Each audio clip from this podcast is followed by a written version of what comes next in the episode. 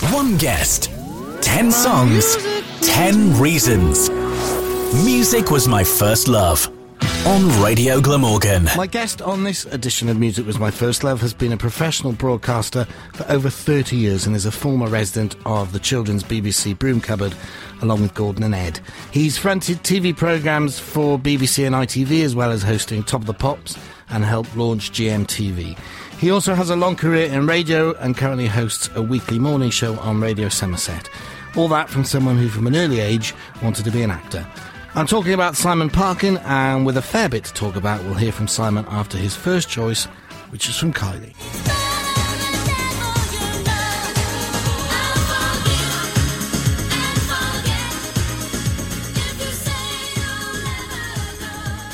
Simon Parkin, welcome to Radio Glamorgan Music was my first love. Well, thank you for having me. What a pleasure to be here. Ah, it's good to have you. Thank you, Simon. Tell me about your first choice from Kylie Minogue. Well, just listening to it, suddenly I'm 23 again. A very exciting time of my life, and the song came out. I just moved into my first flat, and I was sent a cassette of, I think it was sort of pre release from the, the plug-in company for Kylie. And it was one of those songs that we, you know, you, with cassettes, the, the good old days of cassettes, you had to rewind them Yeah. to listen again. And I just remember painting and shifting stuff around and just Kylie constantly playing. My poor neighbours, what they must have thought this, this idiot had moved in upstairs and was blasting us with Stock Aitken and Waterman. This house prices were going to plummet, but we, we got through it. It was fine. And happy memories. Oh, unbelievably happy memories. It was such a brilliant time of my life. Uh, have you always been a music lover? I think so. Yeah, I, I, not, I'm not kind of an album lover. I'm not one of those people that, that obsesses over, you know, 70 minutes of the same Yeah. artist and, and whatever journey they're going on. As great as albums are, I'm very much a pop. And Top of the Pops was obviously a, a you know an essential in my house Thursday nights. Top of the Pops and Tomorrow's World. That's what it was. Listening to Radio One and and just hearing little short three minute pop songs that, that made you feel good, bad, or indifferent. So you must have a full collection of uh, the Now That's What I Call Music albums. Well, no, uh, to be honest, no, I haven't because I was uh, obsessed with buying singles, and Right. so I've got I've got in the garage here. I've got loads and loads of records and nothing to play them on, and they're probably all manky now and covered in all sorts of mould. However. I couldn't part with them. No, of course you couldn't. You know, each one of them, you kind of pick them up and you remember the the cover. And uh, I used to have a thing with a friend of mine called Phil, where we we used to. It sounds stupid now, but we used to have singles. And they were either in stiff covers or not stiff covers, P- both picture sleeves. Yeah. But some of them were like flimsy and paper, and, and obviously that was when the records were getting more popular. They were just knocking them out dead quick. But if you got one of the first copies, it was like this really stiff, lovely. The smell of not just the vinyl, but the smell of the the cover Yeah. just could take me back to a brilliant time. As a child, you wanted to be an actor. Did were, were there any acting heroes that inspired you? Yeah, I think it was watching James Bond films. Was it? Okay. that's that's what you want to do. You want to be going Yeah. around. You want to be not the done thing in this day and age. Don't get me wrong, but you wanted to have like you know a gun that you could point, and you wanted to frighten people. And of course, you know he was a, a bit of a hit with the women. So what's not to love about James Bond? So you you probably that would have been a, a Roger Moore era. Yeah, I think so. I do remember going to see. This the first film I went to see at the pictures was um, Diamonds Are Forever, Right. and I just remember being so small. Quite why my parents took me, I've got no idea. But we went, and I just remember curling up on the floor because it was. I don't think I'd sat that still for that long ever in my entire life, and not quite getting it. But then when, when Roger Moore came in, and then the the Bond films started to be on telly. Three years, suddenly it was like, wow, that's what I want to do. Your second choice is from one of, if not the biggest names in world music, but not necessarily an obvious choice. So tell me about Paul McCartney's this one. Well, I have a very personal reason for why I love this song, and I also just love the words. So I did a Top of the Pops, and Paul McCartney was on it, and so I got to spend a bit of time in the company of Paul McCartney. Lovely experience. Cannot tell you how amazing it was mm. on the day. And the song is just brilliant. It's it's basically, or this is what I've taken it to be. I didn't run it by Paul, but I, I took it to be the the missed opportunity to tell the people that you care for, the people that you love, just how much they mean to you. And you never tend to do that until they're not here. And you have that awful situation where you think, God, I wish I'd said, and hmm. you just listen to the to the words of the song, and it's you know if I didn't say it, I was only waiting for a better moment that didn't come, and it just is such a brilliant song. If I never did it, I was only waiting for a better moment that didn't come. Did you have music growing up at home? Yes, yeah, we did. The radio was always on in the kitchen, as it still is as an adult, and pop music was just playing all the time. And because I loved the medium of radio and loved pop music, what, what when I was growing up, there was nothing else other than pop music. We didn't have computer games, we had No. comics, but it was just the Beano.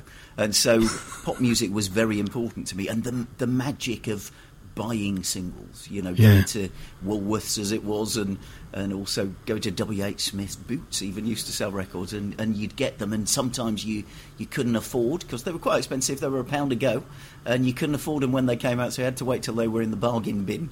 Which was always a win as well. When you got something that you wanted for half the price, that was a brilliant thing. You're uh, just a few, a couple of years younger than me. I'm 55, so I mean we were both children of pop music. It was it was great, and it, also the the energy of pop music through my growing up and understanding music. And I never got into sort of the rock stuff particularly, but and I wasn't a John Peel aficionado. Don't get me wrong, hmm. but to hear punk come in, and I wasn't a punk fan, but to to see the ripples of punk push its way through music, and I would would listen to. Noel Edmonds was my first Radio One breakfast show Yeah. who I loved, and then Dave Lee Travis did it for a little while, and then Mike Read came in, and Yeah. Mike Read brought modern music to Radio One, and and it was edgy and it was raw and it had such energy, and so that was what kind of shaped my music love. Mike Read, that was the first time I heard Going Underground from the Jam. Mm. Uh, great song, still a great song. Fantastic song. That young boy that was listening to pop music, was there anyone in particular, or was it all bits of everything? Well, just bits of everything, I think. I, I mean, my first sort of musical introduction, and also my introduction into wanting to be a DJ, was listening to Tony Blackburn. He used to do on Radio 1, he used to do at 9 o'clock, the Golden Hour, Yeah. which of course he still does now on Radio 2, but a different kind of thing. And my mum and dad had a box set of, I don't know if you remember these, Reader's Digest. Oh, goodness me, These yes. box sets of records, dead expensive. And they would be a decade in the box set, and so we had the 60s one at home. And I heard Tony Blackburn doing the sensational Golden Hour, and he was just talking in between the records. And, and so I then got out my mum and dad's Reader's Digest box set, put on like 1961, and talked in between the tracks, and was doing the golden hour in the sort of the three seconds of gap. Yeah. And that's when I thought, oh, I could do this. This is quite good fun. Quite like this. So, so music, you know, 60s music that my mum and dad had. They obviously had the albums. I had all the, the singles because there's no way I could have afforded an album. Um, but but all of the albums that they had still sound great today. John Denver, The Carpenters, Yeah. Red. You know, you listen to these amazing songs and think, God, it's just such a good good time to have been a young person learning about music. And for broadcasting, it started for you uh, in hospital radio. And where was that? That was in a station called Radio Wishing Well, which was at Park Hospital in Davyhulme, which was, I later found out, many years later, the first NHS hospital. Fancy Was it? Wow. And it was my local hospital, and they were starting up a hospital radio station. I think I would have been about 13, 14. I was desperate to get into radio at that point. And obviously, there are rules, and you can't just join. Hmm. But because it was a new station, one of the things they were going to have was a children's program, and because I was a child, I was allowed to be on the children's program. So I had an hour. We had a three-hour Saturday morning children's program that three of us presented. We each did an hour, and I did the first hour, and it was just an amazing thing to be able to sit in. And it wasn't a high-tech studio. Don't get me wrong; it wasn't anything like I'd seen pictures of when I looked at the Radio Times, but it was broadcasting. It was knowing that via some very odd little uh, kind of tube thing that sat over somebody's ear. You know, it was that unsophisticated back then. Someone could hear the song that I was playing for them. And I'd been on the, re- the ward earlier getting the requests, and then I was in the studio playing the song that they wanted to hear. Not always the song that they wanted to hear. Well, no. Sometimes I snuck in something that I wanted to hear. But, you know, you're allowed to break the rules. You know, Noel Edmonds was the first voice I remember hearing on the radio, but was it Edmonds and Blackburn that, that were the inspirations? Noel Edmonds definitely still a fantastic broadcaster, still the man I would put at the top of the tree as someone who just knows how to do it well. Hmm. And then it was Mike Read, and then it was as I sort of got a bit older and got a bit more radio geeky. You know, all of the presenters on Radio One, Gary Davies, he'd been at my local station, Piccadilly in Manchester, and then he went to Radio One, and so to hear him on national radio was was an amazing thing. Hmm. Bruno Brookes, Simon Bates, all of these Well, great names of radio. That was my hero. I wanted to host Simon Bates' Radio 1 show on in Oh, weekday yeah. mornings, which is what you're doing now, which we'll It talk is, about yeah. later. Um, and so radio was the focus for you, wasn't it then? That's where you wanted to find your career. Yeah, I wanted to be on the radio. Uh, Well, I wanted to be Noel Edmonds, is the top and bottom of it, Yeah. though I've never been able to grow a beard. Um, I wanted to be Noel Edmonds, so I wanted to do radio, and then I wanted to, because you do Radio 1, you then do Top of the Pops, and then you become a TV superstar. So that's how I saw my career progression. It, it didn't quite pan out how I wanted it to, but I'm not complaining.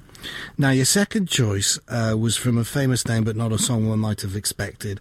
And for your third choice, a well known song in Bring Me Sunshine, but why in particular the Willie Nelson version? I think I'm just fractionally too young. You all feel the same because we're a similar age. Yeah. Where I, I knew of Morecambe and Wise, and they were on probably only on the Christmas specials, and then I think they did the Thames show Yeah. while I was sort of young enough. But it wasn't cool. It wasn't what I was into.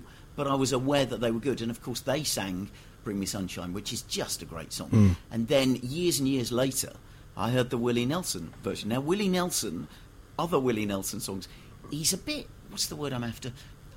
Dour, perhaps. His songs are a little bit downbeat. So to hear Willie Nelson strip back this song and do it not with a big band like Morecambe and Wise did, No. but just him, and it just sounds great. And, and um, the words are fantastic, and, and his performance is brilliant. Bring me sunshine in your smile. Simon Parkin's third choice on this edition of music was my first love, Willie Nelson's version of Bring Me Sunshine. Now, Philip Schofield, Andy Peters, Andy Crane, how did you find your name on the list of occupants of the BBC broom cupboard? By sheer good luck. Good. My, my Best way. life has been built on timing and luck, and I was lucky enough to get my first break in radio at a station called Radio Tees up in the northeast. And I hadn't been there very long, and there was a presenter there who'd been there for years. He was not much older than me, but he'd been there since being a boy, and he'd done all of the, you know, working his way up from the bottom to the top, and he was one of the star names at the station. And he did a Saturday breakfast show. I then did the chart show on a Saturday morning. And I came in one Saturday, and the first thing you do when you go into a radio station is you read all of the papers. And there was a thing in the papers about Philip Schofield, who at that point was doing the broom cupboard, and he was going to take over from Mike Read on Saturday Superstar. Mm-hmm. And at the end of the article, it said they don't know yet who is going to take over from Philip Schofield in the broom cupboard, which had just it had only been going for a couple of years and it had been this massive success. So I said to Mark, the guy who was on before me, desperate to get into TV, you should go for that. And he said, "Oh no, I'm too tall, and they won't." And he was dead miserable about it. So two hours later, my show ends, and my friend Andy Hollins comes in as the guy who's taking over. And I said, "Oh, there's this thing in the paper." I said to Mark, "He should." Ugh. And and so Andy Hollins said, "Well, why don't you go for it?" So I said, "Well, don't be daft. I've only been here for like two months. I'm not ready to go onto TV." And he said, "No, no, honestly." It just so happened by sheer good luck. Here's the good luck bit. He had auditioned for Children's BBC when Andy Crane had auditioned. Now, Andy Hollins didn't get the job, but he said, Here's the name of the man at the BBC. And he wrote down on a piece of paper the name Pat Hubbard and a telephone number. And he said, Phone Pat Hubbard. And so I sat and looked at this piece of paper and thought, I can't do that. I've got too much else to do. And then a few days later, I had one of those bad meetings with my boss when he wasn't very happy with what I'd been doing. And I thought, right, sod you. I thought, forgive my French. And so I phoned Pat Hubbard at the BBC. Now, had I phoned 10 minutes earlier or 10 minutes later, I suspect he wouldn't have answered his phone. But he did.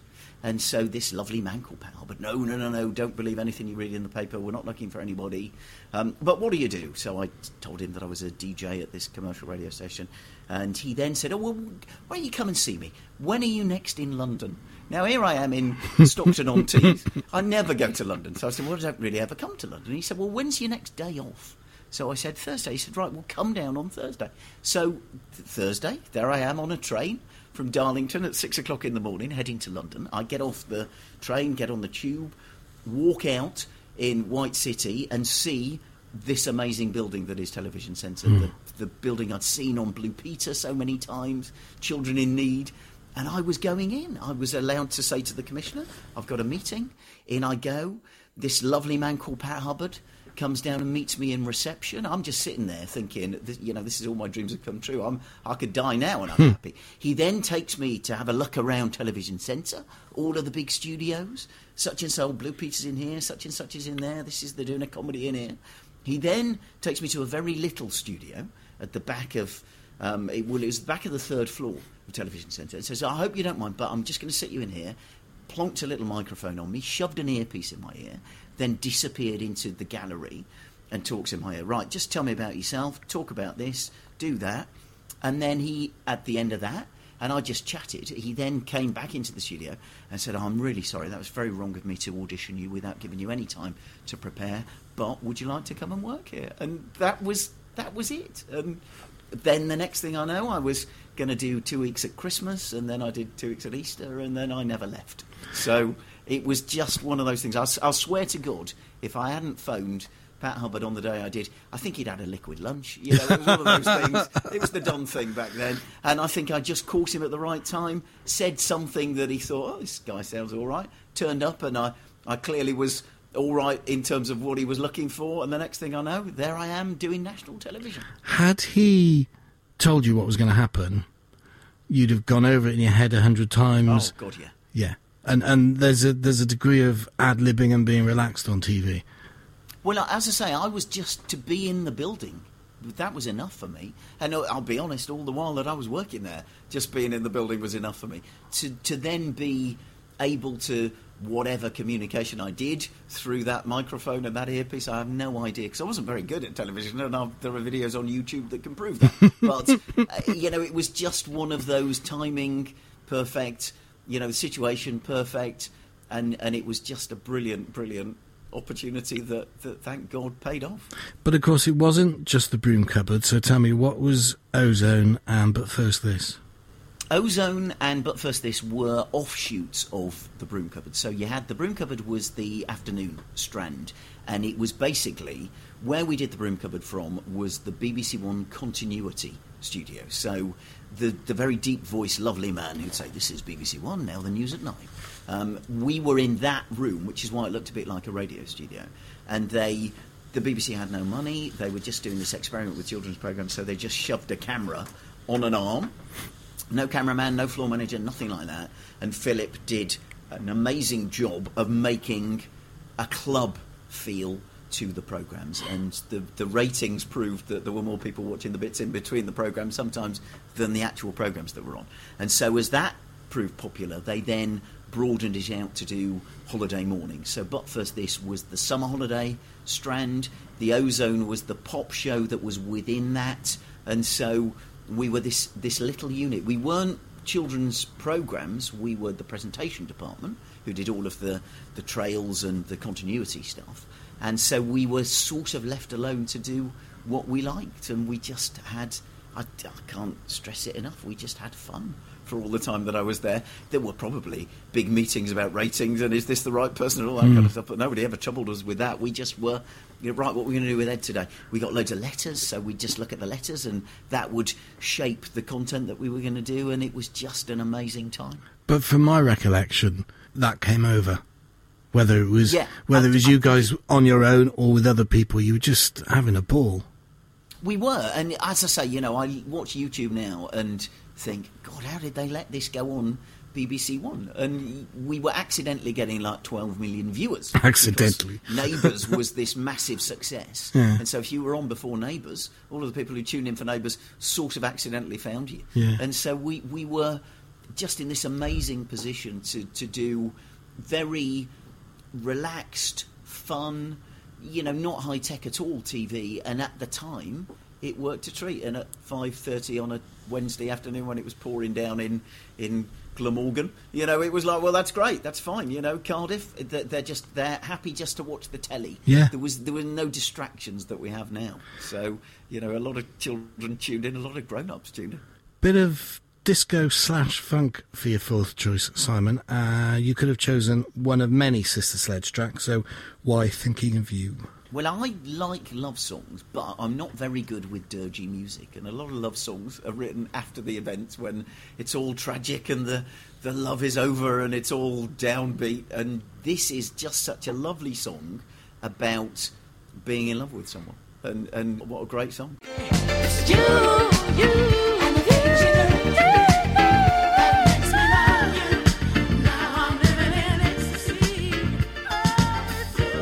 Do you know, Simon, there's two things you can't get tired of. One is Joni Sledge's vocal, and the other is that Nile Rodgers riff. Oh, I'm amazing. It sounds great and the words are lovely. It's just a good song. Your next choice is a great radio pop song. Tell me about Cornershop's Brimful of Asha. Well, fast forward now, and I'm a fully fledged grown up. My daughter was born in 1995, and at that point, I became someone who was didn't know when night was or day was or anything like that. I was trying to, you know, kind of work around being a dad and all that kind of stuff, and so pop music disappeared off my radar for a little while.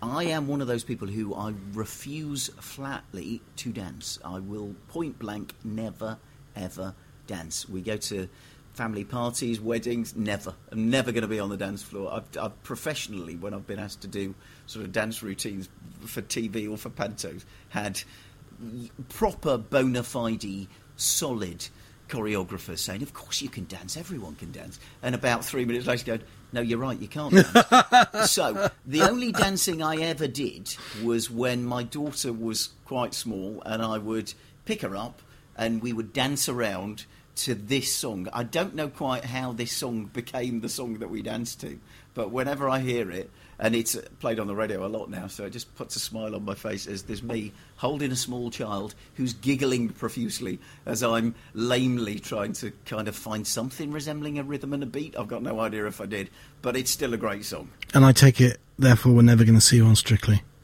Well, I, th- the money would be great. So, Yes. You know, I'll, I'll give it a go. But I, th- I think, much like John Sergeant, Yeah. I would be the, uh, the, the possibly the one that had to step away because it just wouldn't be right. and dancing behind movie scenes, behind those movie screens.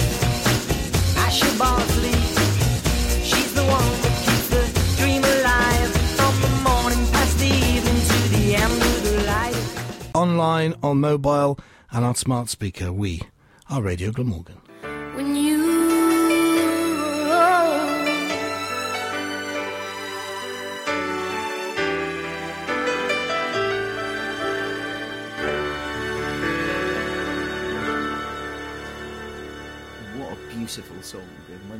Listen to the lyrics, how often do we hear songs that you don't even listen to the words of? And you can't not be moved by those words. And so beautifully written when you're old and tired and grey and you wear your overcoat on sunny days. It's what we've all got to look forward to. but th- hopefully, there will be someone in our lives who will be there making sure that they've got a hand to hold when you need it. What a great song. And what a voice. Oh, amazing, amazing. Just uh, from start to finish, three minutes of pure joy. I'll, I'll be honest, I only discovered it by accident when, because I'm a bit of a geek, I listened to the, the Desert Island discs that Terry Wogan did. Right. And every song he picked on it, I was thinking, God, these are brilliant. Yeah. And and that was one of them. And you think, gosh, what an, what an amazing, written by Martina McBride. How on earth she came up with the poetry and the tune, I've got no idea. You moved uh, to ITV, taking part in a number of regional shows, but you were there at the launch of GMTV. What was that like, um, apart from obviously the early starts? Oh, it was amazing. I had done my time at Children's BBC, and then there was we always had this theory that you would you leave the BBC and you double your money and you go to ITV. And, um, and it sort of accidentally happened. And so I ended up there for the launch of GMTV. Brilliant opportunity. The studios were amazing on the South Bank in London. I don't know if you've ever been lucky enough to go there. It's just an amazing place. Having having spent my career in, in London at White City, which is not the most salubrious of bits of London, suddenly to be by the Thames and a sunny day in London by the Thames when you're working in a building where legends have have walked through the doors many, many times over. And so GMTV was launching. It was back then ITV was all these different companies, so it wasn't even just like a program that was starting. It was a whole new TV channel that was launching, and there was so much excitement. There were there were so many brilliant people around, and we for three months before we went on air, we were doing rehearsals. And so we were pretending we were on air, and the only people that weren't there were the viewers. And then when it went on air, wasn't quite so good because then suddenly the viewers mattered and the big breakfast had launched on Channel hmm. 4 and had sort of come from nowhere. And so it was a bit of a rough start for GMTV. But to, to have been there for the, the planning, for all of the meetings when the programmes were coming together, the, the talent that was in the room, and we'd have champagne breakfasts when the, the dummy programs had finished. You know, it was like the, I was living the dream, hmm. proper living the dream. Also, GMTV is where I met my wife. So, you know, a very special thing Yeah. happened to me while I was getting up at heaven knows what o'clock. But it was just uh, an amazing experience to, to see what commercial television was like and how cutthroat TV suddenly was. But to be there from the start was just great. So, who were you working with? Who were the main presenters then? The main presenters, initially, the main presenters were uh, Fiona Armstrong, who had been a newsreader on ITN, Yeah. and she was brilliant, and a chap called Michael Wilson, who had been on Sky, who is the loveliest man in the history of the whatever. Eamonn Holmes was there, he was part of the B team when we launched. Lorraine Kelly was doing the, Yeah. the after nine slot that she's kind of still doing. Still doing, now yeah. and and so it was just amazing people, so many talented people, and I I learnt so much from just seeing how they worked, being in the room with them, understanding about news and the changing agenda of the program, and it was just just a brilliant brilliant time. Your uh, fourth choice, Simon, is the second of two former Beatles, and you've chosen George Harrison's Any Road. Yeah, I, I knew George Harrison's sort of big hit singles, but I didn't know much about him. He was the quiet man of the Beatles, didn't know a lot. And then when he died, there was obviously an outpouring of grief, as you would expect. And then I started to discover some of the songs. And this is great. He was a massive ukulele player. And well, not a massive ukulele, obviously a normal size one, but uh, he was. He, so it's a ukulele-based song, and the, again, it's uh, the lyrics that are when you don't know where you're going, any road will take you there. We've all had days when we think, oh, I'm just going to chuck all of this in and let's worry about what happens tomorrow, tomorrow. And it sort of encompasses that spirit of, eh, just take a chance. Any road will take you there. Very travelling Wilburys. And there's the ukulele. At the. Don't you love it? Don't you love it? Simon Parkin's seventh choice on this edition of Music Was My First Love from George Harrison. Let's talk radio. We mentioned earlier hospital radio, but the medium has been a real passion for you, hasn't it? With uh, Radio T, GLR, Radio 5 for the BBC, and of course now Radio Somerset. So, how did you get your foot in the door with Teesside? again was very lucky and I was at the point at which I was trying to get into radio I was doing the hospital radio and I was honing my skills and I was sending tapes to radio stations now back then we're talking late 80s there were only a handful of radio stations. There was your four national networks on the BBC. There were, uh, uh, I don't know, about 20 BBC local stations and about 13 commercial stations. And I sent the tapes out and got all the rejection letters that I've still kept.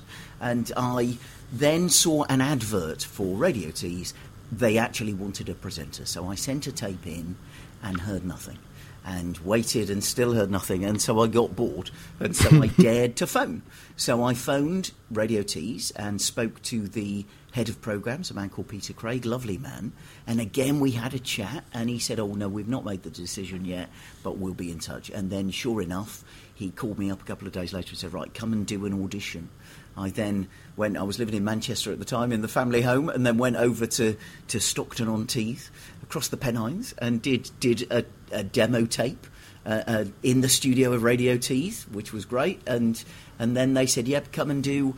A handful of Saturday afternoons, and then that led to, to doing the evening show. They were I was very lucky in that at that point, Radio Tees had been a massive successful station, and it had shrunk down, and so they were sharing a lot of the output with the big station down the road, Metro in Newcastle, and they then wanted to make it more Radio Tees again. So they, they there wasn't a show that that I was kind of like you know ousting someone for. There was no show, and suddenly I was on between six and eight, Monday, Tuesday, Wednesday. Very odd scheduling, but we won't argue. And uh, and there I was doing what I always wanted to do, and it was just everything that I hoped that radio would be.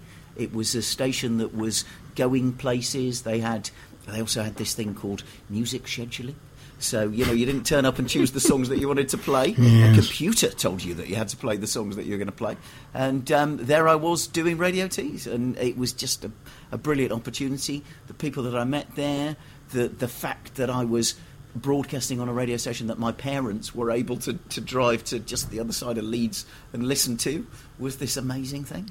And it sounds to me that radio is where you're happiest. I, think so. TV is great, and I love doing TV. And there are things you can do on TV that you can't do on radio. And radio is one of those instant mediums. And the broom cupboard for Children's BBC was a bit like this, in that you could have an idea, and within a few minutes, it would be on the air. And radio has that immediacy that TV. Oh, hang on, we've got to get someone in to do the this. We've got to hmm. know. we've got to we've got to get a set. We've got to do this. Radio, you just if as long as you've got a microphone, you can do what you like, and and radio will always be the place where I feel that I am the most connected to whoever is my audience that day. So radio, you know, I think of my listening in the kitchen. We're having tea or we're having breakfast, and there's stuff going on, and the radio is in the corner, and it might give you a bit of entertainment. It might give you a song that you like. Might give you some important news that might break your heart. But radio has that sense of specialness about it that TV doesn't. TV, you've got to be 100% watching the TV and it tells you everything you want. Well, I Yeah. worked for a TV channel where there would be a news story and they would say, right, the price of carrots has gone up. Right, we need a picture of a carrot. Now, I'm sorry, but everybody knows what a carrot looks hmm. like. You don't need to worry about that. With radio, you are telling the story using only words. And, you know, as I've been banging on about some of the lyrics of the songs that I've chosen, the words, if they're put together in the right order, can be more powerful than any visual image ever. And radio gives that joy to both the people who are doing it and hopefully the listeners, whether they're transient listeners who are driving in their car wishing that the jam would clear and the rain wasn't pouring down on them, or whether they are someone who is actually dedicated listening because they, they want to hear what you're doing. It's that sort of special relationship that you don't get with any other kind of broadcasting. Terry Wogan always used to say that that your your microphone is your listener. Hmm. Well, I mean, I talk to the clock. It's who I talk to in my studio. I look at the clock, and, and that's it's not going to yawn if I'm being boring. It's you know, it's not going to get up and walk out. So it's it's always there. So its face is the face that I'm looking at. But you know, hopefully, someone at the other end of all of the wires and the transmitters and a little transistor in their kitchen is going. Yeah, this is all right. Uh, I've got a text here I want to read you. It says, "Ask Simon about his once favourite Saturday morning travel guy." My once favourite Saturday morning travel guy. Oh my god! Now this is where I, I I use the wrong name and go. Oh god, are we talking Ollie? Well, we're talking uh, Radio Glamorgan is the link. Uh, okay, G- give me another clue. Uh, Jamie Pritchard. Oh, oh, that one's famous. yeah, of course, Jamie. Yeah, of course. Now, probably what I did on all of the uh, all of the emails to the to the travel reporters who were always in a different building to me. Uh, when they left, I would always say, "Oh, you're all my favourite," which apparently is what Bruce Forsyth Yeah, used to do on yeah. But yeah, oh no, Jamie Pritchard. Uh, you know, he is a, a, an absolute legend, lovely man. Uh, cannot fault him. Actually, he's the man who put put me in touch with you, isn't he? Yeah. So it's him we have to thank for, for me being here today. Yes, we do. Thank you, Jamie. Um, and and for those people who are wondering who the heck we're talking about, uh, he's currently chairman of uh, Radio Glamorgan. The unique, to say the least, Malcolm McLaren up next. Simon, uh, something's jumping in your shirt. Yes, I'm right back in 1989, Children's BBC. I did But First This that summer. It was the first time that I'd worked with Andy Peters, who is without a doubt one of the nicest people in the history of the world hmm. ever, and also someone who is someone who just knows how to make television good. He just it just oozes out of him. Oh, let's do this, let's do that. And so that and he went into production, didn't he? he did, yeah, and and brilliantly. You know, he, he his CV is to die for. And again, lovely man at the other end of it. And I, he was, without knowing what a mentor was back then, he mentored me. You know, he taught me how to right, do this, say that, wear this. Everything that, that happened good in my career is based on the, the time that I spent working with Andy Peters. I cannot sing his praises enough. And in that year of But First This, we used to have a, in the Ozone, we used to have a video vote. And right at the very end of the series, they said, right, you can choose the songs on the video vote. And I chose Malcolm McLaren, Something's Jumping in My Shirt. Not a big hit, only got to number 29 in the charts. And it's just one of those songs that just has energy. The Malcolm McLaren production on it means you've got an orchestra. And the words, again, the words are lovely. It takes me back to that, we've all been there, that first flush of excitement when a relationship starts. And you are, you're breathless when it's the person that you want it to be on the other end of the phone, or you're in the room with them, and you kind of, you know, sort of pinching yourself at how exciting this relationship is going to be. Often doesn't pan out like that, but mm. at the start of the relationship, the joy of your heart beating that little bit faster, just at the mention of someone's name, or at the wink of an eye, or whatever, and this song has it all.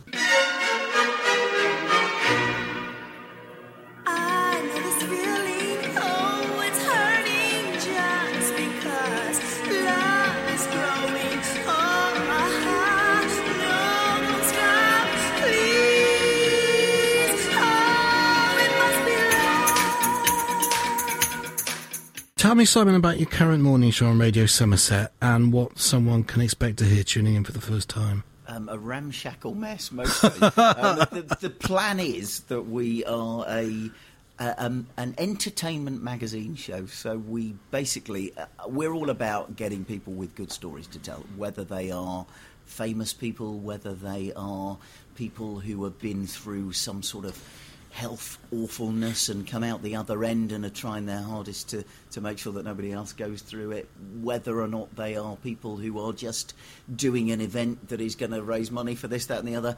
And we we find the most brilliant people, and so we're we're very lucky that we do this the show every day. We have a couple of great guests.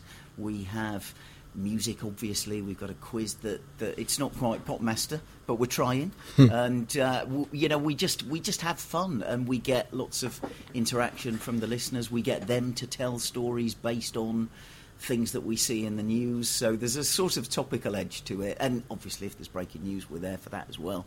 But essentially it's just four hours of fun to take you from the, the morning into the afternoon. So is it a similar style? Because you mentioned the word magazine, and I always thought he was a very magazine type presenter. Is it very similar to what Simon Bates was doing? Is it that sort of more that than than what Noel was doing? I suppose. Oh, I think so. Yeah, Um, only because of the time that you're on, and people kind of want different things. Yeah. Breakfast time, you kind of you want fast, furious. You you don't want to be hanging around. We have the luxury of because we're on at a time when people are perhaps more of them are listening because they have chosen to listen. They don't, they don't want to watch this morning on the telly. They're not going out. They're they're actually just sitting hoping to have a bit of company from the radio. And so we've got time to do interviews that can be 10, 15 minutes. You know, in commercial radio, you, you do a 10 second link and that's, that's enough. Get another song on.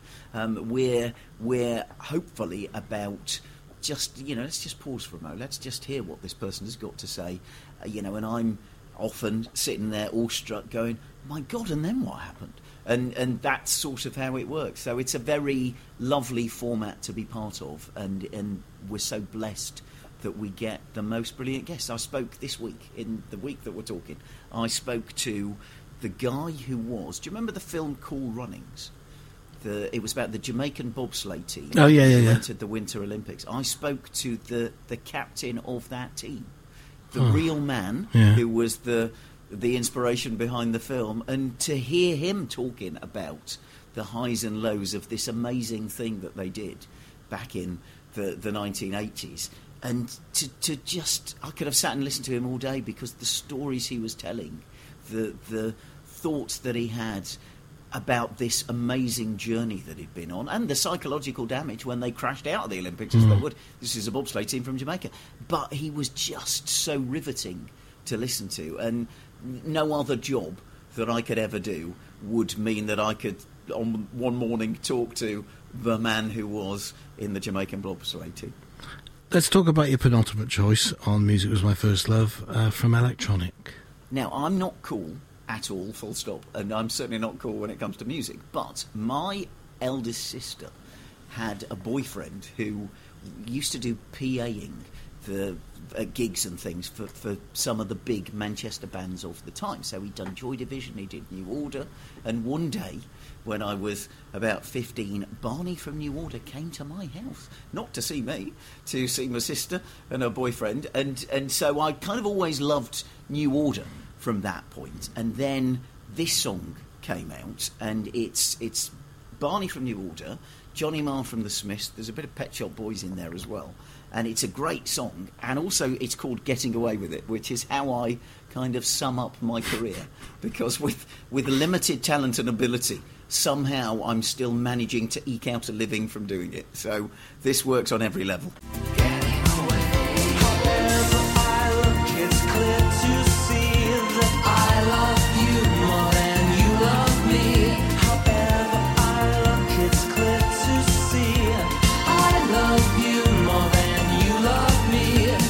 tenth and final choice, Simon, at time of recording now becomes the standalone second most chosen recording artist on Music Was My First Love, Elton John.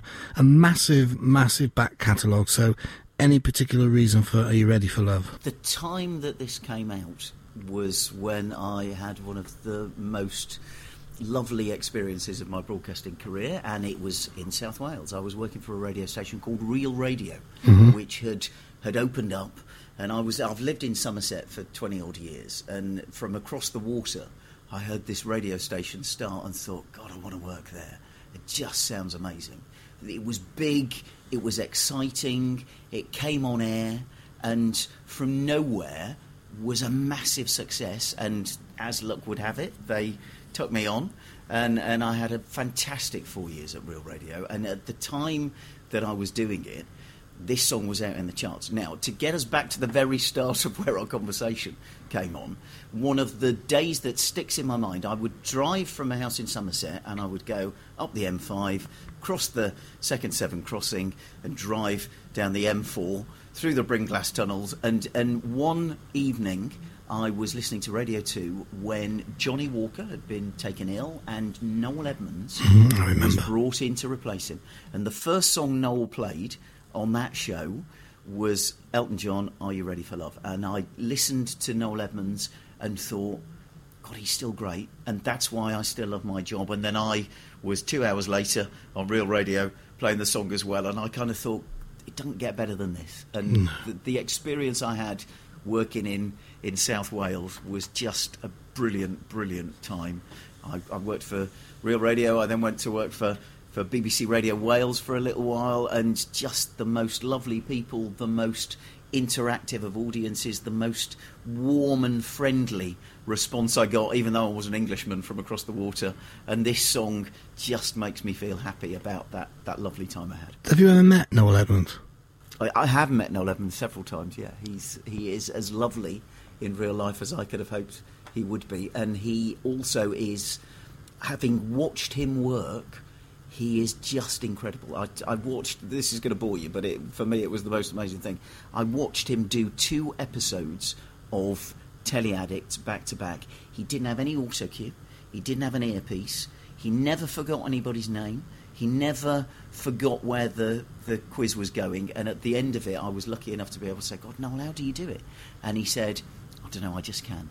But ask me now about anything that happened in the last hour, and I've got no idea because you, you you can do it at the time, and then it's all disappeared in a blaze. Which I sort of follow that. People go to me, "Oh, wasn't that great? What happened on Wednesday?" And I'm like, I, I can't even remember what happened two minutes ago, let alone Wednesday. But no, Noel Edmonds, just uh, a legendary broadcaster. I am so lucky that he was the person who inspired me, and even more lucky that, that I've got to see him up close and personal and shake his hand, and he even gave me a Gotcha Oscar. So you know, Oh, I'm bless looking at now. So you know, it's it's it's a lovely thing when you when you're sitting on national TV in the presence of of a legend who says something complimentary about something you've done. So you know, he's he's just great. He's great, as is Elton John. 30 years plus in broadcasting, Simon. Any one thing that stands out that you're particularly proud of? just that I'm still doing it. I, I, you know, I look at some of the hugely talented people who have been around through my career, and some of them have gone off to do other things absolutely through choice because it was the right time to do stuff. Others have just fallen by the wayside, and some of them have gone on to to amazing things. You know, people like Philip Schofield, people like Eamonn Holmes, who I still get to talk to very occasionally, and and it's just a lovely thing that if you if you've got a passion to do something, and you are lucky enough to be given the opportunities to to live that dream, you know what's not to love about life. And what about future plans? I presume you're still very happy at Radio Somerset. Well, uh, it's whether they're happy rather than whether I'm happy. I, I suspect they'll sack me before I leave. But yeah, no, it's been. I've been at Radio Somerset for. I, think it's 16 years this year. I, I did the Saturday breakfast show throughout all sorts of different bits of career that I've done, and they kept on saying to me, well, do, do you think you'd like to come full time? And I was working for ITV, and so it was kind of a case of going, well, I've got this here, and you know the money's not quite right, and all this kind of stuff. And then then the time happened that was the right time, and I came over to do it full time. And you know the great thing about radio now. As is this show, you know, people are listening on mobiles anywhere in the world. They're they're logging onto computers and hmm. listening to it. You, you know, you're not just in in the olden days when I started at Radio Tees. If you weren't in Teesside and North Yorkshire, you couldn't hear us. Now everything is everywhere, and there is so much good stuff coming out, and I'm just glad to be still part of it for as long as they'll let me. Simon, it's been a real nostalgic pleasure chatting with you. Thank you so much. Thank you for having me.